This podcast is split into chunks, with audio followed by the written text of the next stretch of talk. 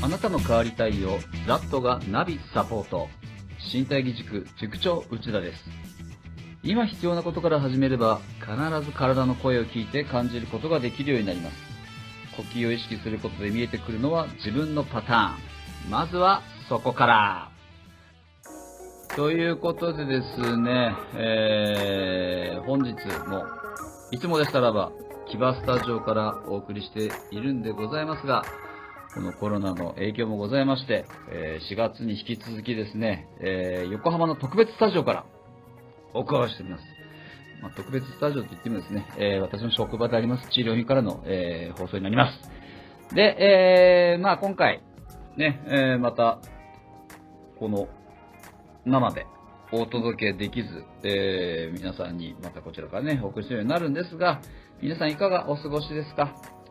なかなかですね、この、誰も相手がいないところですね、あの、一人で喋るという、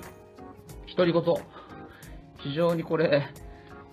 実はね、やっててきついんですね。多分前回の時もちょっと言ったかもしれませんけれども、あのー、コミュニケーションって基本的に相手があってなんぼですね。あの、相手の顔色を伺ったりとか、空気読んだり、相槌だったり、いろんな全体の空気の中でコミュニケーションってこう取っていかないとね、あの、非常にきついです。ですから、あの、ちょっと一時入りましたけど、あの、空気読める読めない。ね、あれ、要するに意図的にね、えー、読まない方はまだいいんですが、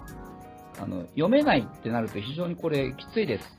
実際、あの、自律神経が乱れるとき、えー、ないし、人間の病気の多くはですね、まあ、またこういうと語弊があるかもしれませんけど、空気読めない方と一緒にいるとですね、人間必ずやります。ただこの空気読む読めないっていうのもね、あの、それぞれ皆さんが持ってる空気違いますので、なかなかこれを全部させてやるっていうのは非常に難しいと思います。まあそれをだから日本では昔からの気遣いとか心遣いとかってね、いろんな言葉を変えて、まあやるんですけれども、まあ今回のこの独り言、これね、あのー、結構いざいろいろと喋れって言った時に、さっきも言ったみたいに、本当は誰かいて会話でね、こうキャッチボールするんですけど、自分の中で自分とキャッチボールをするというのはですね、こう意識的にやると非常に、あのー、難しいものになります。で、ただ、僕もこの独り言、実は独り言が一番うまかった時期があるんですね。まあ、うまかったって言ったら変ですけど、独り言が一番うまかった時期、いつか。実はドイツにいた時なんですね。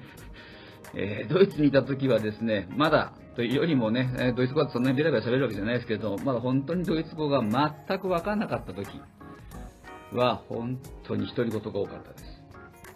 ただそれでも、まあ、授業でね、あの、使うドイツ語はですね、まあ、毎回毎回こう専門的用語なんかもそうやってるうちに耳が慣れてきますし、えー、まあ、日本でやってきたね、こう、医学的な知識だったり、いろんなものをこう、ドイツ語に変換しながらやっていくとですね、実は、あの、専門的な会話はできるようになるんです。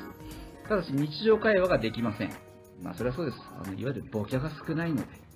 だこれもよくね、ドイツに行った時にもクラスメートに言われたんです。なんで正宏、お前授業がわかるのに、俺らと一般の子ね、飲み行った時に会話がわかんねえんだって言われるんですけど、そういう話じゃないんですね。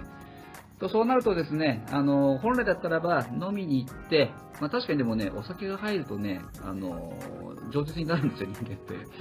まあ、そういう意味では非常に大事なんですけど、まあ、それでもね、日本で、日本語で喋りながらとは意味が違いますので、到底まだ自分の気持ちも伝えられない、相手の言ってることもよくわからない。そうするとお酒を飲んでてもですね、酔いの回り方がおかしくなります。で、そんな時にですね、飲み行きました。はい、いやいや、自分の部屋に帰ってきました。自分の空間に帰ってきます。自分の空気に、空間に入ってきた時にですね、独り言が増えるんです。ましてやですね、えー、よくだからあの英語にしてもこう外国語の人もそうですけど、寝言で、例えばね、英語で寝言がいるんだったら本物だとか、いう話をしますけど、まあその寝言も誰かに聞いてもらっていけませんので、なかなか一人ではわかりません。で、実際僕も部屋に帰ると独り言が増えました。つまり、日本語での独り言です。えー、自分で言って自分で突っ込む。えー、もう本当にね、あの、自分で言って自分で笑ってしまうっていう、これ、特に男性がね、あの、年を取ってくると、もう僕もだんだんそういう年齢になってきますけれども、あの、自分で言って自分で笑うという、ねこういう風になりたくなかったなと思うんですけど、だんだん自分で言って、ははははと言って自分で笑って自分で笑っ、オチをつけると。まあこれもね、まあいい意味での、こう、自分の空気を守るための一つの防衛ですね。なので、実は独り言、実際の時、あのー、これ治療的に言うとですね、あんまり多いのも確かに問題なんですけれども、あの、自己防衛するときには出るのが独り言でございます。ただしね、こうやってラジオでですね、あの、誰に向かって、まあ、皆さんに向かって話をしてるんですけれども、なかなかね、このキャッチボールができる相手がいなかったりすると非常にやりにくい。まあ、そういう意味ではね、あの、本職で、えー、やってる方はすごいなと毎回思います。あとはやっぱりね、こう、なんか喋ってる時にね、ちょっと気恥ずかしさとか出てしまうんですよね。で、僕らの時代、まだそれこそカラオケなんていうのがまだまだね、それこそ、まスナックに行ったりとかね、もう特殊な環境じゃないとカラオケってなかったんですけど、今の人たちはもうカラオケが普通じゃないですか。で、まあ私も実は高校の時にちょうどね、まあバンドブームもありまして、えー、バンドなんぞをやらせていただいておりまして、えー、パートは、ね、ちょっとすみません、お恥ずかしいんですけれども、もうボーカルなんぞっていうものをやらせてもらったんですけども、本当そういう意味ではね、今の子たちって上手いですよね、歌が。まあやっぱりちっちゃい時から気がついたらカラオケで、えー、人前で歌う。まあ今一人カラオケなんていうのもありますけれども、やっぱ慣れてるとね、やっぱ人って喋りも慣れなんですよね。で、まだまだ本当に僕らの時代、やっぱ人前で歌うとか人前で喋るってすごくこっぱずかしい。だから何でもそうですけど、あの、度胸をつけるためにね、人前でなんか大声で喋るとか、あのー、うちでもいろいろとこう絡んでいただいてる、えー、舞台の役者さんであったりとか、ああいう方たちって、やっぱそういう意味で気恥ずかしさ、えー、気恥ずかしさがあったらね、えー、何もできませんから。だ逆でも言い方をすると、まあよく言われるのは、自分じゃない人を演じるから恥ずかしくないってもよく言いますね。で、実はこの人間って多重人格の方がいいと思います。っていう人、またこれもちょっと語弊があるかもしれませんけど、まあ自分じゃない自分を演じてる時って、あの、気恥ずかしさが消せるんですよね。だから実はこうやって今喋ってる時も、こうラジオで喋ってる僕と、普段の僕って結構違ったりします。っていうか、じゃないとやっていけないのもあります。まあそれがよく言われるけど、授業とかでは、仕事では、まあ、饒舌です。まあ、喋るのが仕事ですので。ただこれ家に帰るとですね、まあ本当に無口です。で、どちらかというと、えー、もともと根っこの部分では、え、私、えー、引きこもり傾向でございますので、実は今このコロナでね、まあいろいろとこう、閉じこもらなきゃいけない。実はね、思うほどそんなに苦痛じゃないんだなってことが、えー確かにね、あの、夜飲みに出れなくなったのは非常に苦痛でございますが、実は一人でいる時間、僕あんまり嫌いじゃないんだな。まあ、男性は特に、あの、ストレス溜まると、女性はね、こう皆さんで集まって井戸端会議をしながらみんなであらこうだ、ピーチクパーチクやることがストレス発散になりますけど、あの、どうしても男性ホルモンはそれよりも、あの、一人部屋にこもるという方が、えー、ストレスが発散になるというね、まあ、こういうところもあったりするから、いろいろと、えー、夫婦間で、えー、ね、こう、いろいろとね、すれ違いをして、喧嘩になるなんていうのはまさにそういうところでございますけれども。ただなかなかやっぱりね、この、まあ、ラジオだから今こうやって独り言、皆さんに向かって独り言です。喋らせてもらってますけれども。皆さんどうですか？お家にいて、部屋の中で独り言ね、これビデオなんか回してったりすると非常に面白いと思うんですけどね、結構独り言ね、無意識でやすから。このラジオ、今喋ってる僕、これ意識で独り言ですから非常に辛いんです。結構無意識の時には多分、とかあの、車乗ってる時に、これ皆さんやりませんかね？あの、一人カラオケですね。まさに車。車の中で歌ってる時はね、もう世界一うまいんじゃないかって思ってるんですけど、実際これがでも人前に出て、まあカラオケなりなんなり、人前で歌ったりした時はまた全く変わると。まあ、よくあるパターンでございますね。ですから、車に乗ってね、こう一人カラオケって、特に男性はね、これないとストレス発散がうまくいかないんで、最近僕もそういう意味では、車に乗る時間減ったんで、ね、そろそろまた車に乗って一人カラオケしながら、ラジオで喋るって練習にもしようかななんて思ってますけど、皆さんね、なかなかやっぱりね、このコロナ、本当にまだまだ先がまあ、見えてるようで、見えてきたようで見えてなく、まあね、相手が未知数でございますので、何とも言えません。まあだから最近ね、言われてきたのが、どうやってうまく共存するか。まあ共存するためには、今までのライフスタイルというかね、えー、を少しずつちょっと変化をさせないといけないとは思いますけど、別に今だと全部ね、僕はやめることはないと思うんですがね、まあ何でもバランスでございますので、まあそのバランスを取るために、えー、うまく独り言を使うと。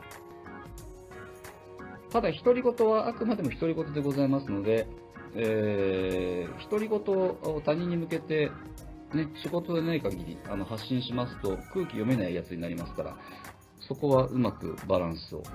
取っていただけたらよろしいかなと。